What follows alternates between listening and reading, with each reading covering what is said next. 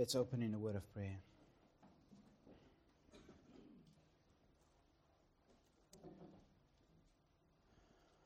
Heavenly Father, I want to say with the songs that we've just sung, forever He will be the Lamb on the throne. The King is exalted. The next song, All to Jesus I Surrender. The implication of having the King on the throne means that we must surrender to Him. Father, I pray that that would be the reality of all of our hearts this morning, whether saved or unsaved. Break us, Lord, that we would bow before you in humble submission to your Lordship, that you may be magnified in every life that is present here. Thank you for your word. Thank you for the sufficiency of your word. You speak and you change lives through it. Magnify yourself by doing that, Lord. Speak and change our lives for your glory. In Jesus' name we pray. Amen. Appreciate the songs we've uh, just sung. Falls in line with what we will speak about this morning. Last time I preached, we looked at the Old Testament perspective of the kingdom. There's much confusion on this topic, and I am no master on it at all. Um, and by no means are we able to cover every passage in the New Testament this morning. And that is what we will look at this morning is the New Testament perspective of the kingdom. As we've just sung, forever he will be the lamb on the throne, and that in itself causes confusion. The question is Is he on the throne? The answer is yes and no. Yes, he is on the throne next to the Father, exalted, having the highest position in creation right now. But that is not the throne of David. Hmm, interesting. That's where the confusion comes in, and my focus this morning will be on that aspect of the throne of David hopefully it will become clear. So last time we looked at a few passages in the Old Testament which gave us the conceptual framework of what the kingdom is and looks like. And I gave it to you in four points. The kingdom must have what? A king. Secondly, the kingdom must have a people and a realm. Thirdly, the kingdom must have a law, ethic, or government. And fourthly, which I changed slightly because I changed the verb, um, was that the kingdom will be eternal, but to keep with the alliteration, I changed it to the kingdom must reflect the nature of the king, which means it will be eternal. So those are the four conceptual frameworks that I have, at least the singular framework that I think the Old Testament gives and the New Testament echoes we saw that the kingdom was expected to exist on earth. That is huge. We noted that the nature of the kingdom would be so drastically and dramatically different to our current world that even the animal kingdom will be affected. Remember that the lion will lie down with the lamb. I love that poetry. The child will lead the lion and the bear. I don't know about you, but I would not allow my child to lead a bear and a lion together at the same time. I don't think that that is possible now. Not even in a zoo where we, quote unquote, have authority over animals. No, we don't. During this time, the kingdom, life will be extended, which means those of you who are closer to the 100 years, that's going to be standard. In fact, that's going to be minimal. If you die at 100, people will frown on you. He must have sinned. There's no way that this person should die at 100, Isaiah 65. So dying at a hundred would be considered to die as a youth. So, so, those of you who are getting close to the the entrance of exiting life, you know what I mean. You would be young in the kingdom. All these Old Testament saints were expecting Messiah to come to earth and reign over his people. If you read the Old Testament in a literal way, that's how they would have understood it, and that's how we should understand it. Now, when it comes to the New Testament, there's a little bit of a hermeneutical challenge. Because this is where New Testament scholars say, but the, uh, the New, Test- um, New Testament reinterprets the Old Testament. So that's what they say. Does the New Testament change, reinterpret, or supplant the Old Testament? The simple answer is no, it does not. The way we approach New Testament, the way we understand the interaction between the New Testament and the Old Testament will determine how we interpret the kingdom. Because if the kingdom is a literal element in the Old Testament, when you get to the New Testament and you say, hang on, the Old Testament is actually not literal. There's a lot of figurative, metaphorical languages, so you can't take it literal in the New Testament. Then, if that is your view, your hermeneutical paradigm, then in the New Testament it will not be what? Literal, which means Christ doesn't come back to earth to reign on earth. That's a problem. Often we think that eschatology does not matter. It does. Eschatology affects how we live and the perspective we have for eternity or for the future. Every book in the Bible touches on the kingdom. So I'm not going to be able to cover all 66 books.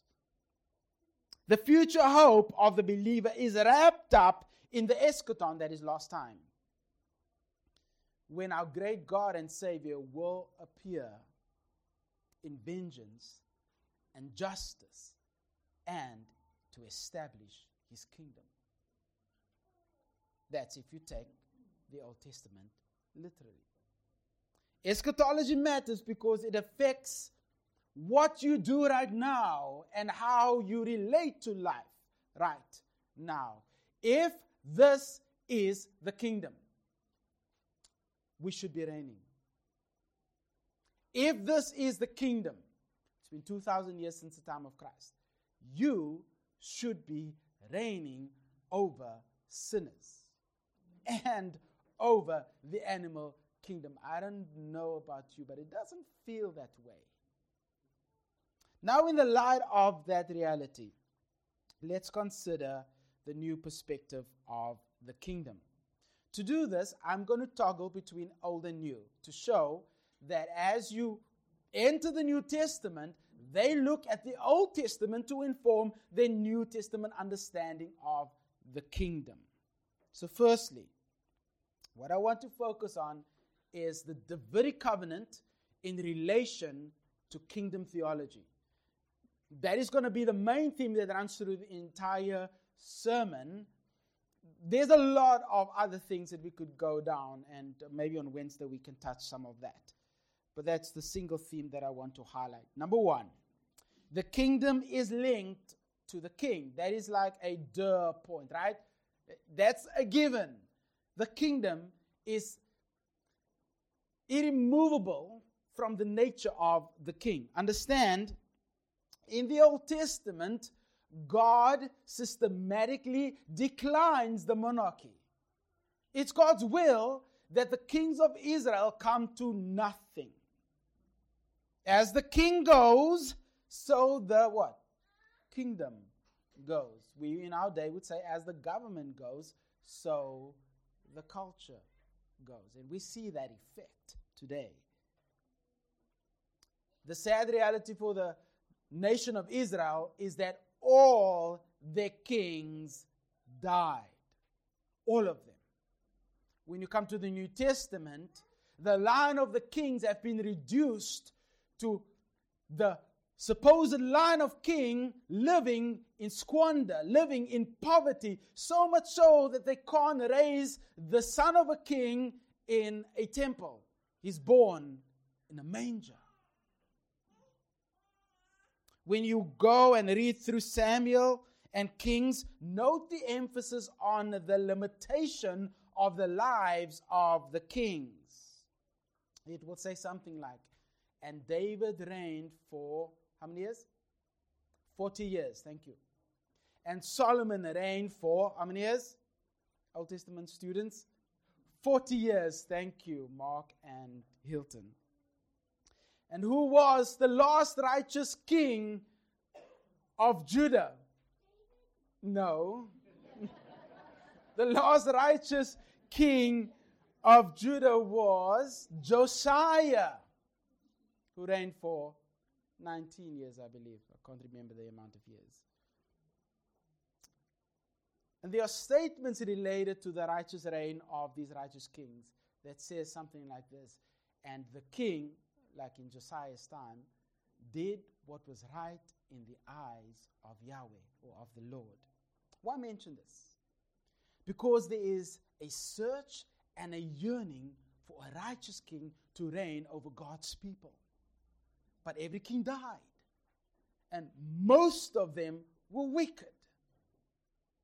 None of them reigned forever on the throne of David. Besides, after Solomon, the kingdom is split northern and southern kingdoms.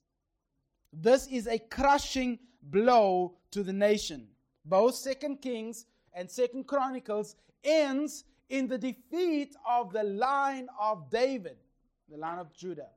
The last king, I believe, is Zedekiah, who flees from Jerusalem. He and the men of war. That is defeat. That is the last picture that Israel have of their lines of kings. It ends in defeat. Why does God allow that?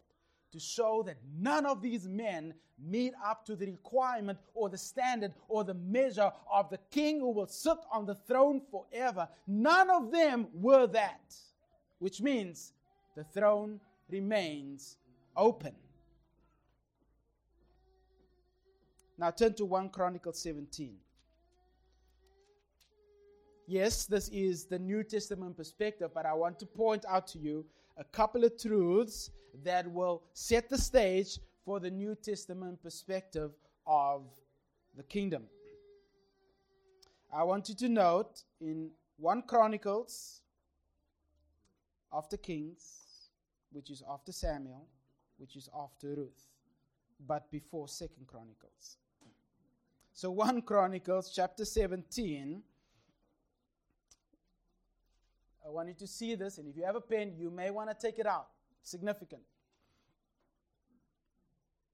Relates to the Davidic covenant. And it is Yahweh committing himself to David and his line. Take note of the language. David desires to build a house for God, and God responds and says in verse 8 and I have been with you wherever you have gone, and have cut off all your enemies from before you.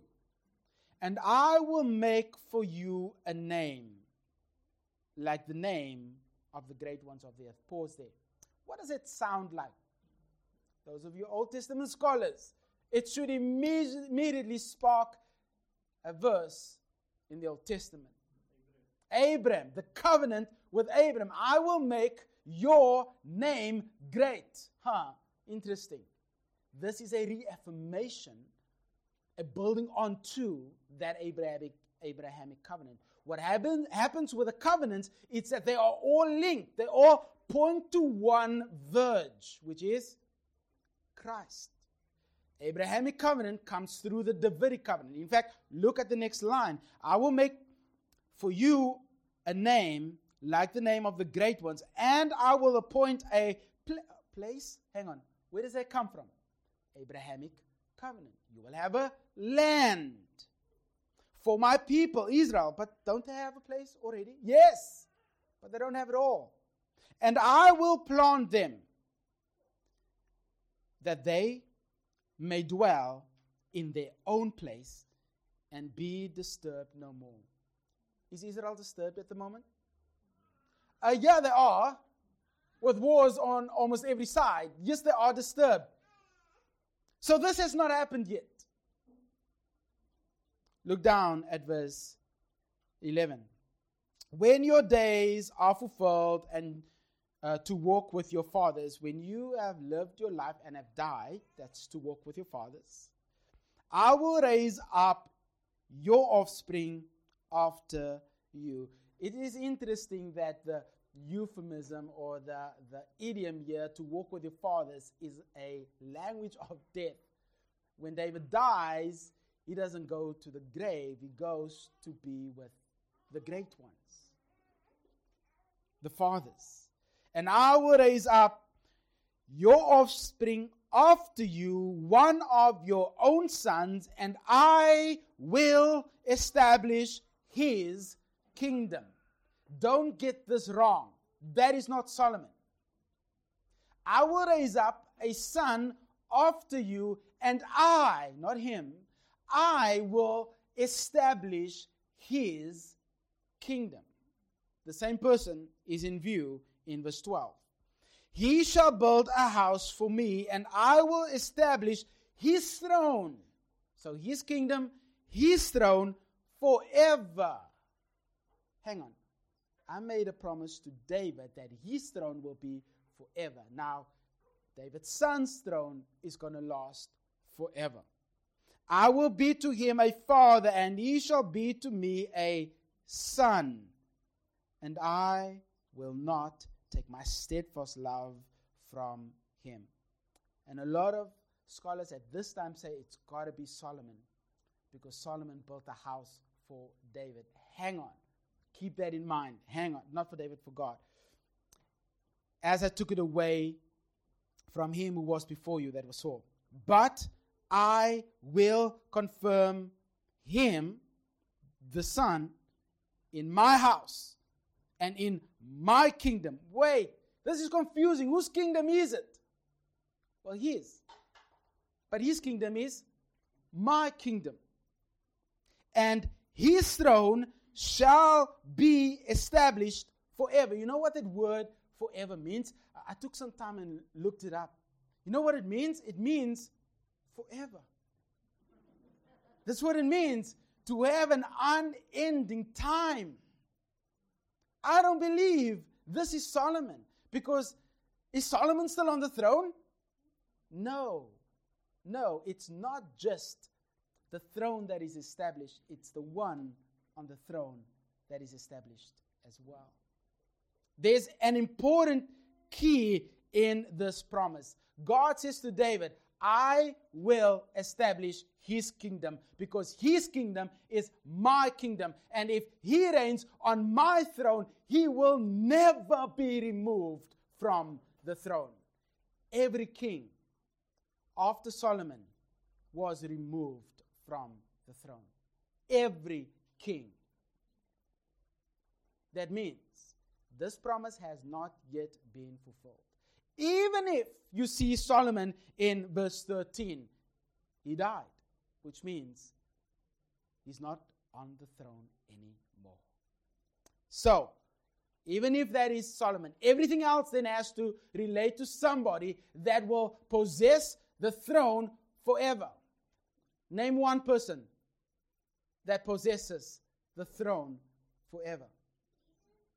Amen. Yes. Thank you, son. It is Jesus. So, how would, should we take First, Corinth, First Chronicles chapter 17, verse 2? Go over to Hebrews. My first line of defense is to show that the New Testament authors considered that passage to relate to one person. Hebrews chapter 1, I believe it is verse 8.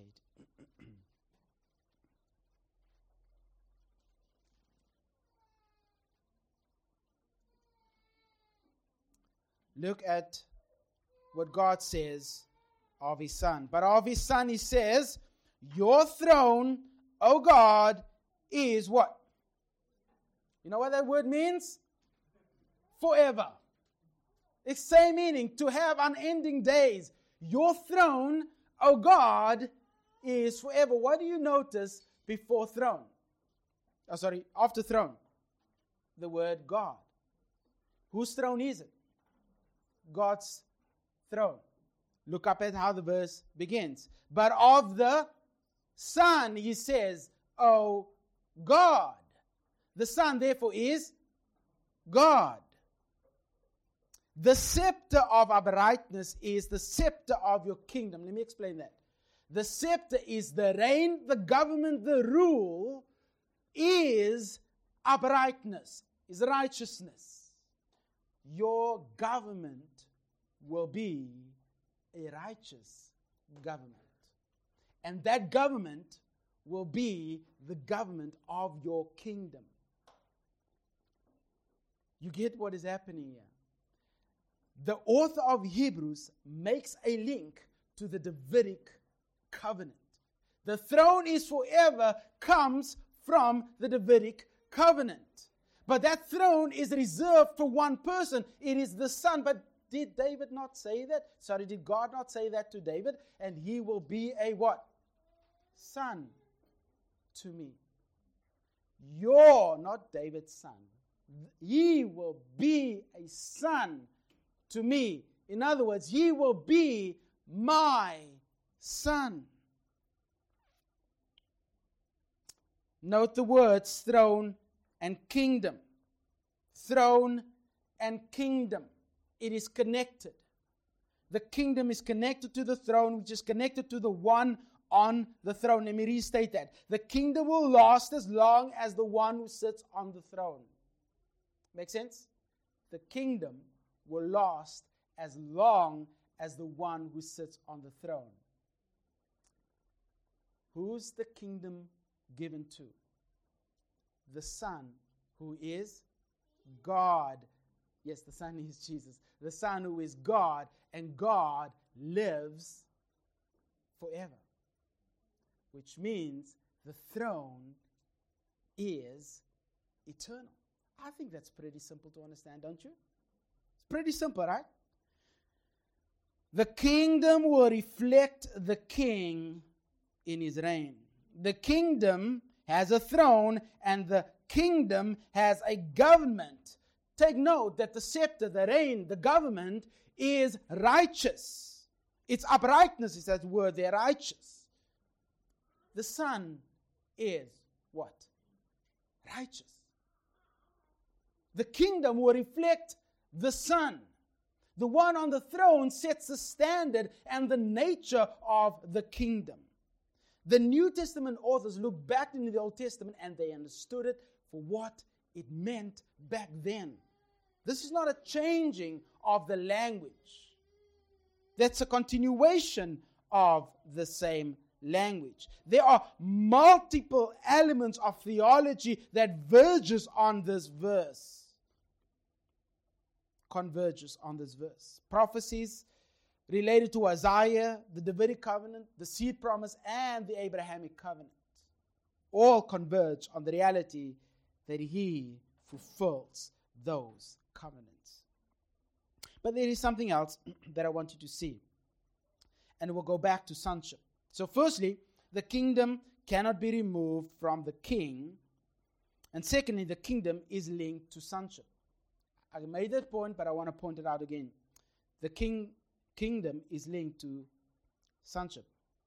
In the Davidic covenant, the promise is made by God that he will be to me a son. And don't think that I'm going to adopt him as a son. It means that he is my son. He will be the Son of the Most High. Now go to Matthew. Keep the Davidic covenant in mind. He will be to me a son, and his throne will be established forever. Matthew chapter 1. This is called the theology of sonship. And if you have time, I spent uh, part of my last reading in the New Testament to look at this. It is everywhere theology of the Son. Look at verse 1. The book of the genealogy of Jesus Christ. Very strange way to begin Matthew. Normally, the genealogy is about the father uh, or uh, one of the kings, but it starts with the son, the one who would be born of the line. the son of David, the son of Abraham. What do we do with that? Both covenants, Abrahamic covenant and the Davidic covenant, converges on this one. Hmm. Both the Abrahamic covenant and the Davidic covenant finds their fulfillment in Jesus. Look down at verse 21. She shall bear a son, and you shall call his name Jesus, for he will save his people from their sin. It is interesting that Matthew chooses the word son. Could he have said, and you will bear a boy? Could he have said that? There is a word in Greek that says this could be a boy, but he doesn't choose that. He uses a son. And all this took place to fulfill what was spoken by the prophet. Hmm, Isaiah 7:14. Behold, the virgin shall conceive and bear what? A son. It's not her son. She shall bear a son and they shall call his name Emmanuel, which means God with us. That means that the Son is God. You can see where I'm going. Go to Luke 1, verse 31.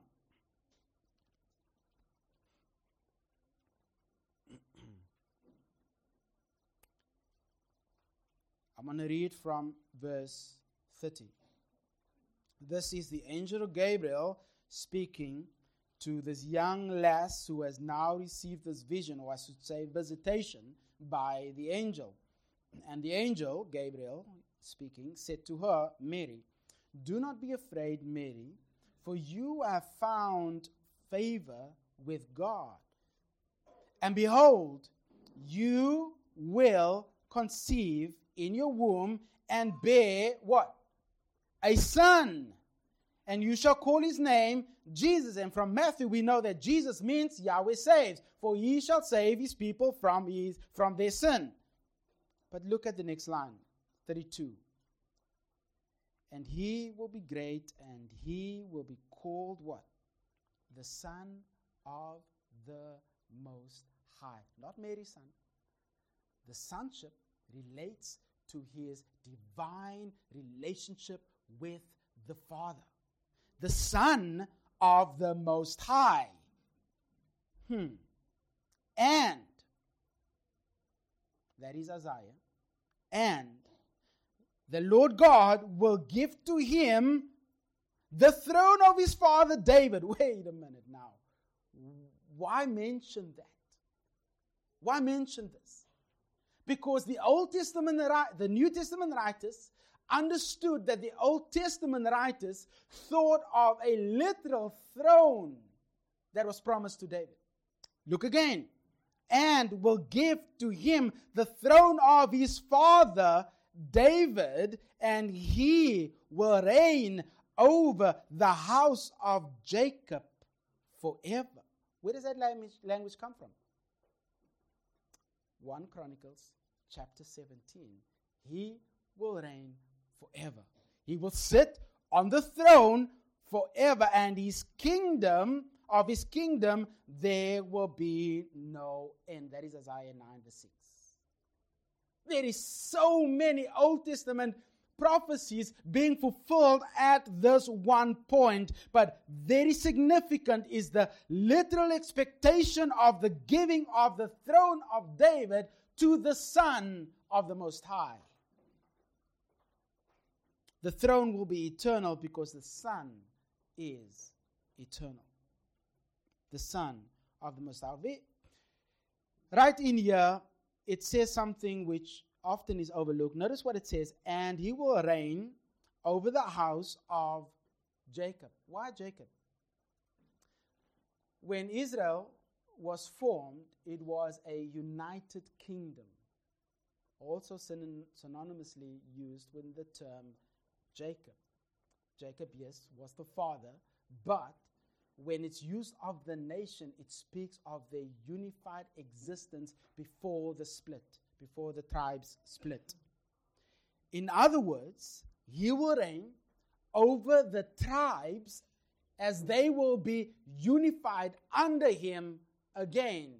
Give me a time in history when Israel, post Zedekiah, was unified again and reigned over as Jacob or Israel. Any, any period in history? No. Because even at the time that when Jesus is born, they are split. They are not a unified nation. This sounds familiar because Old Testament theology is re explained, re um, repeated in the New Testament scriptures, but not reinterpreted. What Luke is saying here is that he's expecting the throne of David to be established. Still, not metaphorically, still, literally. Keep your hand here. Go back to Isaiah chapter 9. Make sure you keep your hand here because we'll flip back. Isaiah, which follows Song of Solomon, which follows Ecclesiastes, Proverbs, and Psalms, but just before Jeremiah. Isaiah 9, and most of us know this verse off by heart. But what I want to show you here is the interconnectedness of Scripture. Notice how Isaiah makes a distinction between the two. Verse 6 For unto us a child is born. We receive a child. You could have said, For unto us a boy is given. That is fine. That would have been perfect. This is in reference to the first coming of the Messiah. For unto us a child is born, to us what? A son is given. To the son, the government, and the government shall be upon his shoulder. What government? The righteous government that he will execute. And his name shall be called Wonderful, Counselor, Mighty God, Everlasting Father, Prince of Peace, and of the increase of his government and of peace, there will be no end. In other words, he will reign forever and ever. In other words, there will be no end to the throne. In fact, that's what it says in the next line. On the throne of David. Why does that sound familiar? Because that is what Luke chapter 1 quotes. On the throne of David and over his kingdom to establish it and to uphold it with justice and with righteousness from this time. What time? The time that it sits on the throne. From that time forth and forevermore. Last line is so important. The zeal of Yahweh of hosts will do this. No one ushers in the kingdom. Nobody. It is Christ that establishes his own kingdom what you see here is that the New Testament writers understood this to mean what it says in the Old Testament. He will ascend to the throne of David. He's going to take his seat as the Son. Sonship is not only linked to his deity, it's linked to the throne. Luke is saying the same thing in the same way, in the same context. Luke does not reinterpret it doesn't change it, doesn't add meaning to it, doesn't supplant the meaning. He says, The Son is coming. And he will take his place on the throne of David. Okay, well, if that is then the first advent, tell me when Jesus went into Jerusalem to take the throne of David. Any event? No, because he did not. He did not ascend to the throne.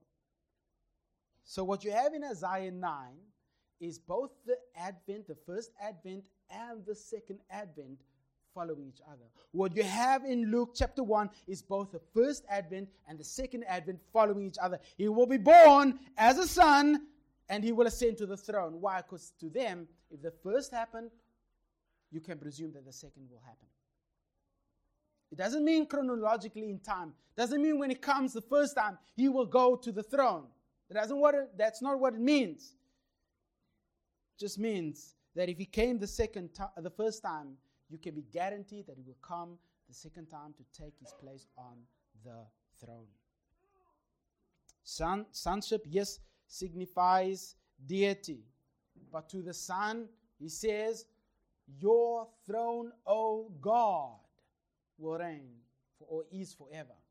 But sonship is also linked to the throne.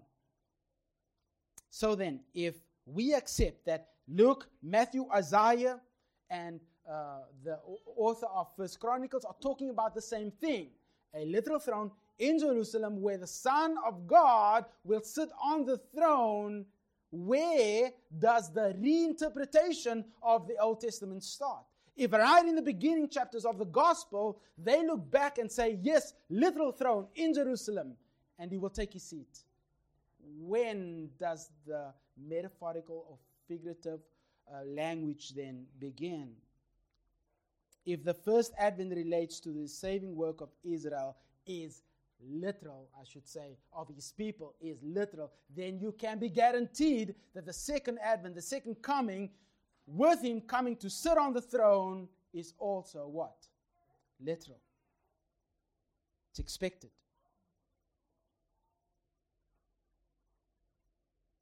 Sonship is connected to the throne.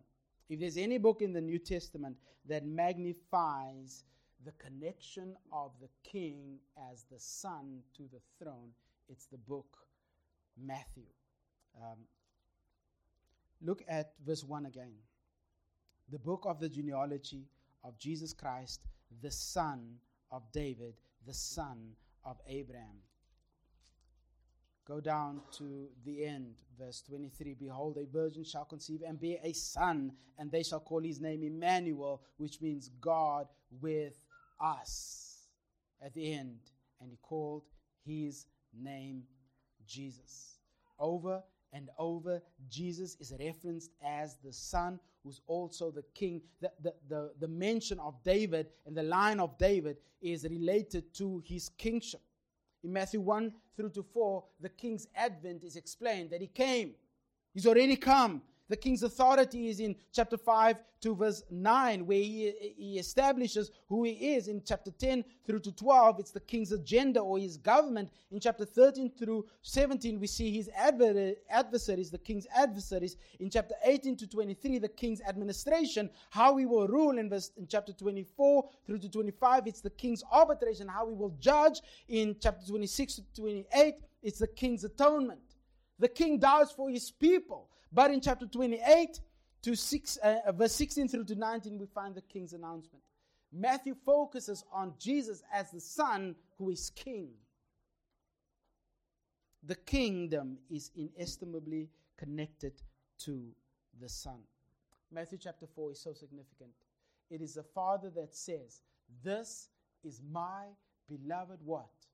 Son in whom I am well pleased. Nobody deserves a throne other than Jesus.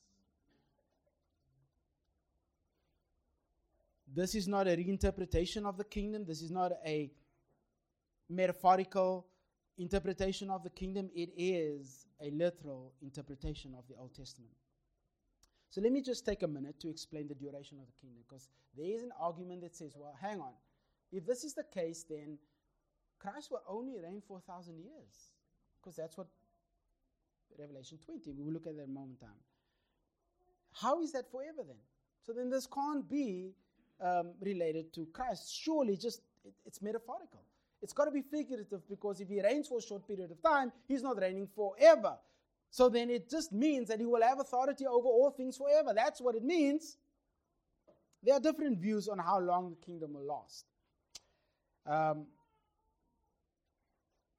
what we can take from First Chronicles 17 is the kingdom will be forever, because the throne will be forever, because the one on the throne will, will reign forever. What we take away from Matthew chapter 1 is that the king will last forever. What we take away from Luke chapter 1 is that the king will reign forever. So, if it's forever, then what do we do with the millennium? Turn to Revelation chapter 20. Revelation 20, which is the last book in the New Testament. Before you get your maps and your dictionary. So, if you are looking at maps, you have probably gone too far. Revelation 20. How long will the kingdom last? How can the kingdom be forever and also you have a limitation or a time limit on it? How can that be? Well, the answer is simple. The kingdom will last as long as the Son. Make sense? That's why I said the throne, the kingdom is connected to the Son. Verse 20, chapter 20, verse 1. And I saw an angel coming down from heaven, holding in his hand the key of the bottomless pit and a great chain. Hmm. And he seized the dragon, the ancient serpent, who is the devil and Satan. They're all one. Bound him up for a thousand years and threw him into the pit and shut it and sealed it over him so that he may not deceive the nations any longer until the thousand years were ended. So clearly, a thousand years is in view. That's where we get the idea millennium from, not the millennials like today. And that he must be released for a little while. So, bound up for a thousand year period, and then for a short while he is released on earth again to deceive the nations. Verse 4 through to the end explains what happens in the millennium. Then I saw thrones, and seated on them were those to whom the authority to judge was given or committed. Hmm. So then, those who are with the Son, in the Son, belonging to the Son, will reign with the Son as long as he reigns, right? Notice what it says in verse. Uh, let me just read on. Uh, and I also saw the souls of those who had been beheaded for the testimony of Jesus, that is, in the tribulation, which precedes this time, and for the word of God, and those who had not worshipped the beast or the image, and had not received the mark, which takes place in the tribulation, on their foreheads and, or on their hands. They came to life and reigned with Christ for a thousand years. Hang on. Are we going to reign forever, or do we just reign for a thousand years? So the saints who die in the um, tribulation period, they get raised to life in the millennium period. We who have died before that come down with Christ, as you read um, Matthew 24 and 25 speaks about that. We come down with Christ and we reign with him. But now it says for a thousand years, so then what? The kingdom must be a thousand years, right? Well, read on. The rest of the dead did not come to life until the thousand years were ended. This is the first resurrection, though, the, the resurrection of the those who died in the tribulation they were ra- raised in the millennium, they are the first to be raised in the millennium, and then there are those who get raised after that. So don't get confused here with Paul's mention of first resurrection. Blessed and holy is the one who shares in the first resurrection. Over such, the second death has no power. But they will be priests of God and of Christ, and they will reign with him how long? A thousand years. Wait a minute. So then, the kingdom is not forever. Because it, it says here that Christ will reign on earth for a thousand years. Well, that's not the end. Go to chapter 22. 22.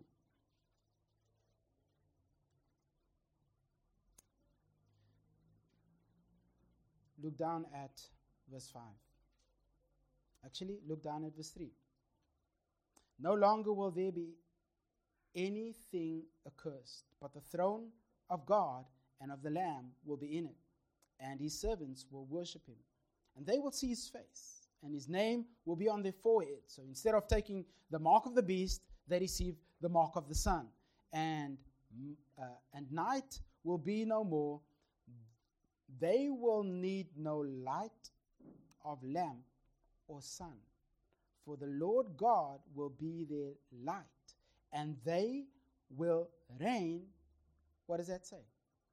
Forever and ever.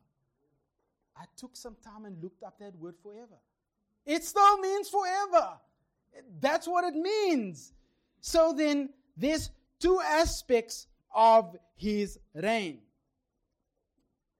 There's the millennium expression of his reign on earth.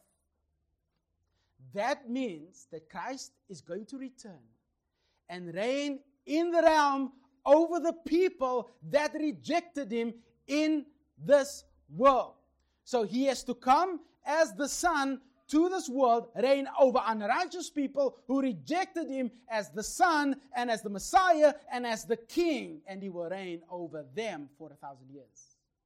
We who are his people will get to reign with him over the unrighteous for a thousand years. And when that period has ended, he establishes the new heaven and the new earth, and we with him will reign forever and ever. Why? Because the Son on the throne will reign forever. Make sense?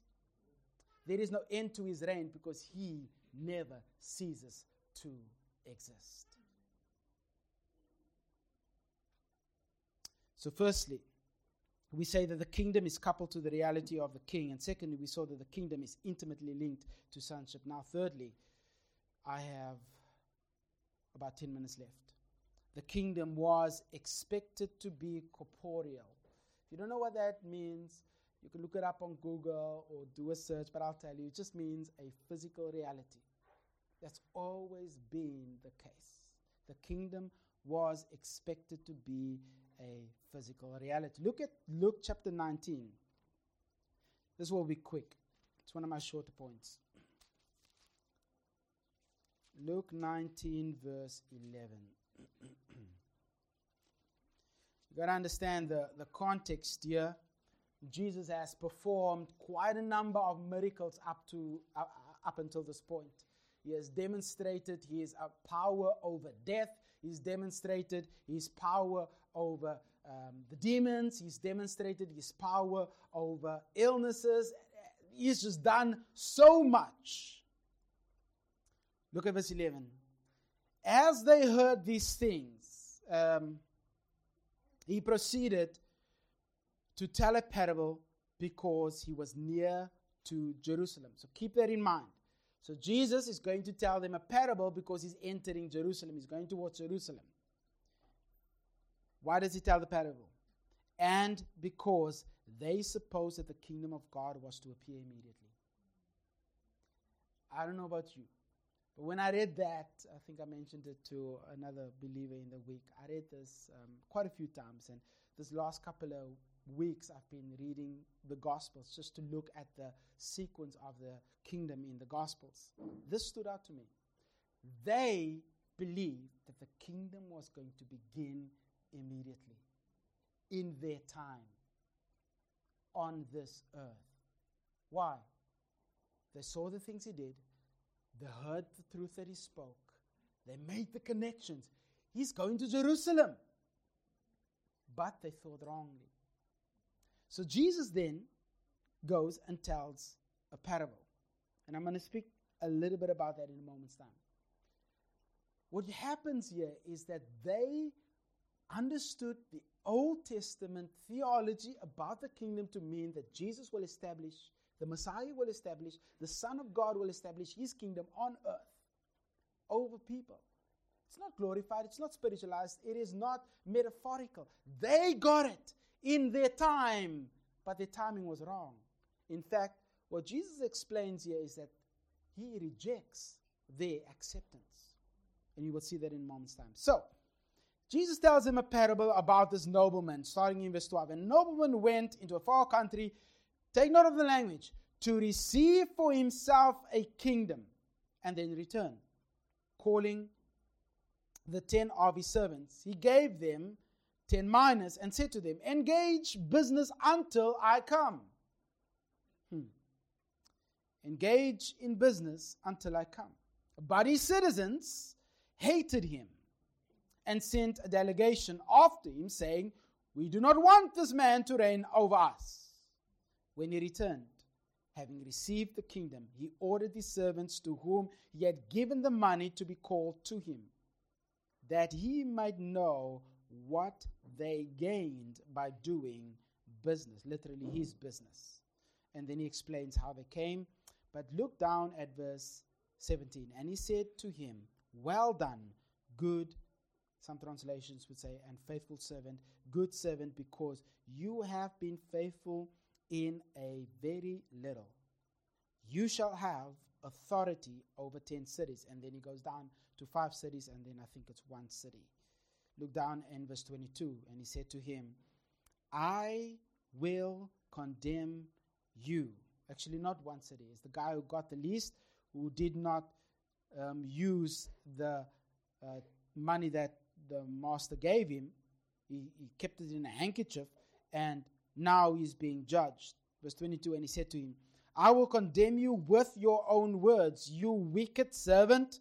You knew that I was a severe man, taking what I did not deposit and reaping what I did not sow, meaning that I didn't literally do it, but it is mine nonetheless. Why then did you put my money in the bank? Why did you not put my money in the bank? The least you could have done is let it incur interest by itself. And at my coming, I may have collected it with interest. And he said to those who stood by, Take the mina from him and give it to the one who has ten minas. And they said to him, Lord, he has ten minas. In, in other words, he's already got enough. And I, Jesus says, I tell you, to everyone who has, more will be given because they've been faithful. So they get more.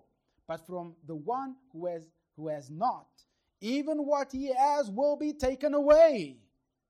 But as for the enemies, so even though he is saved, he will still receive a blessing. That is eternal life. But uh, as for the enemies, so in contrast to the servants, the enemies of mine, who did not want me to reign over them, bring them here and slaughter them before me. Two things happening blessing for those who are faithful, and judgment for those who reject him. What's the point of the parable?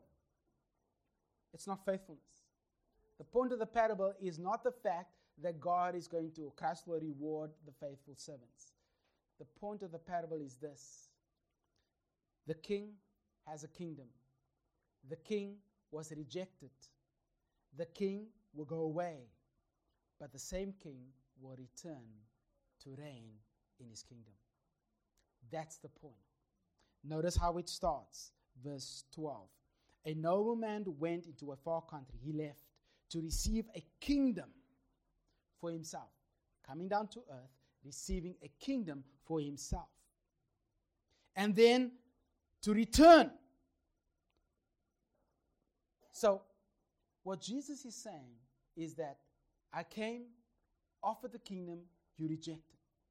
But now I'm going to go away. And when I come back, I will reward faithfulness and I will judge those who rejected me. Look at verse 28.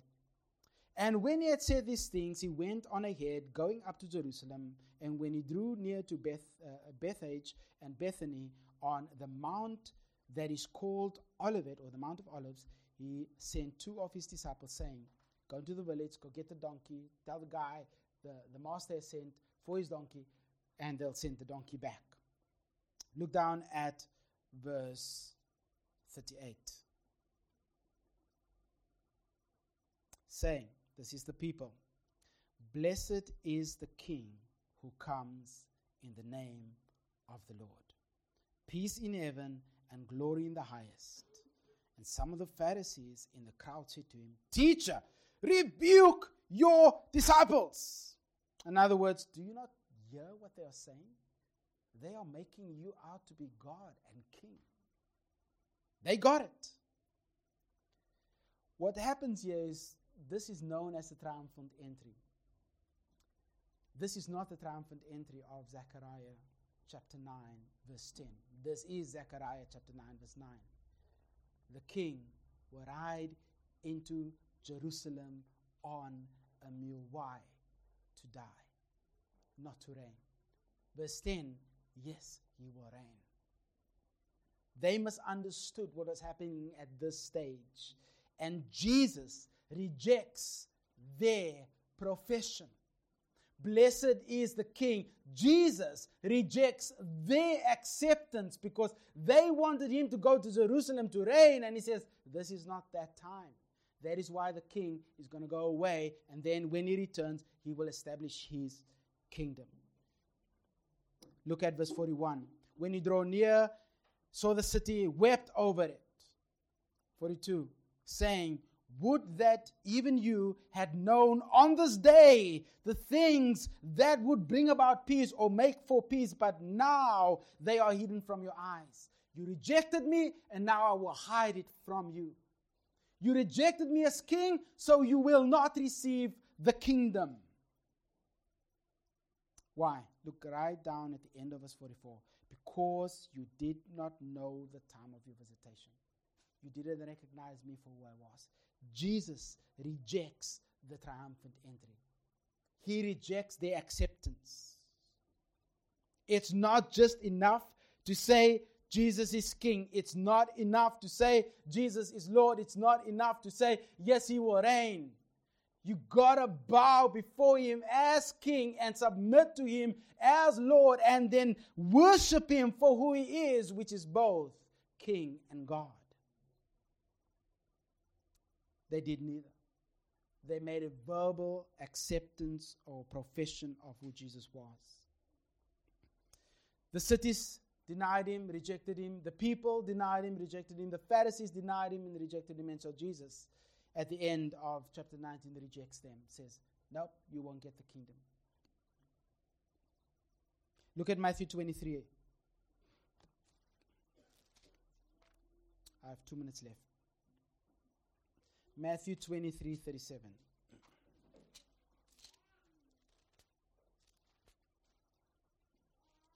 So, when will the kingdom come? 37.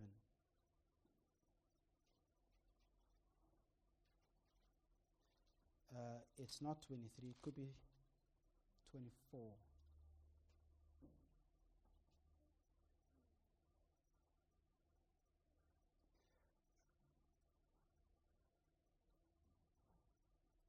I think it's 37. Um, for as. No, it's not that one. Oh, there it is. 29. Immediately after the tribulation. Uh, so it's 24 29. Immediately after the tribulation of those days, the sun will be darkened, and the moon will not give its light, and the stars will fall from heaven, and the powers of heaven shall be shaken. Then will appear in heaven the sign of the Son of Man, and then all the tribes of the earth will mourn, and they will see the Son of Man coming in the clouds of heaven with power and great glory, and he will send out his angels with a loud trumpet, and they will gather his elect from the four winds, from the ends of the heavens. When will the kingdom be established? when the Son returns. And this is that after the tribulation. Matthew 25, verse 1 The kingdom of heaven will be like ten virgins. And he explains um, what the kingdom is like. But look down at verse 31. When the Son of Man comes in his glory with all his angels with all his angels with him, then he will sit on his glorious throne. That's when the kingdom is established. So after the tribulation, in the future, when he comes, he will sit on his glorious throne. So the timing of the kingdom has been established, but the date of the kingdom has never been given. It's never been given. So it is presumptuous to give a date when Christ didn't give a date. So why does it matter? Let me give you quick four reasons why it matters. It matters because it mattered to Jesus. If you go to Acts chapter 1 verse 3, you don't have to go there, but if you write it down, Acts chapter 1 verse 3, he spends 40 days. 40 days. That's 43 days.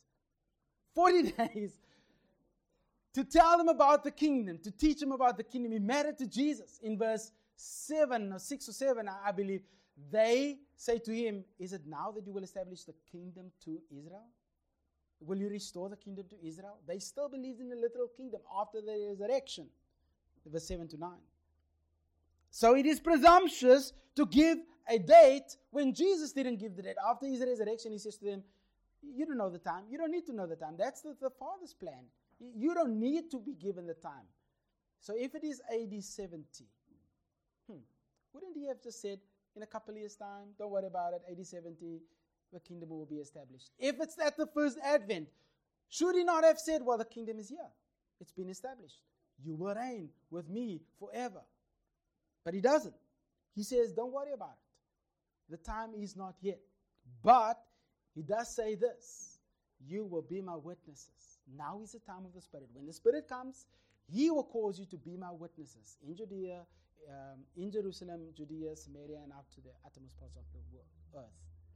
So, in other words, then, this is not the time of the kingdom because it is this time is the time of the Spirit. So, if this is the time of the Spirit, it's not the time of the kingdom. So, firstly, it matters to Christ. Secondly, we do not reign now. I want to see. I want you to see this. First Corinthians chapter four. Um, like I like this. The sarcasm in this is really funny. First Corinthians chapter four. Paul, in defense of the fact that we are not in the kingdom, says this: Already you have all you want. Hmm. So, kingdom would mean God will provide every need that you have. Already you have all that you want, you've already become rich. There's sarcasm in that. Without us, you have become kings. So, in other words, you already reign. That's what he says in the next line. And would that you did reign, so that we may share the rule with you. That is kingdom language. So the Corinthians thought, this is the kingdom. He's come. We are reigning. And Paul says, oh, really? So you're already kings. You're already reigning. So this must be it. Oh, really, man. I, I wish that it was because then we would be reigning with you. In other words, this is not the kingdom. Look at verse 10. In fact, let me read verse 9. For I think that God has exhibited us as us apostles as as last of all, like men sentenced to death, because we have become a spectacle to the world, to angels, and to men. We are fools for Christ's sake, but you, you are wise in Christ. We are weak, but you, you are strong. You are held in honor, but we are in disrepute. Now, look here. There's a contrast between believing that you're in the kingdom. Notice what Paul says to the present hour, we hunger and thirst. We are poorly dressed and buffeted and homeless, and we labor. Hey, wait, wait, wait, wait, wait, wait, wait. So, to the present hour, up to this moment, we, as God's people, hunger, thirst, poorly dressed, buffeted, and are homeless. How's that for a gospel presentation? God has a good plan for your life. Come, but you may, in the process, be poor, buffeted, hunger, thirst, or be homeless.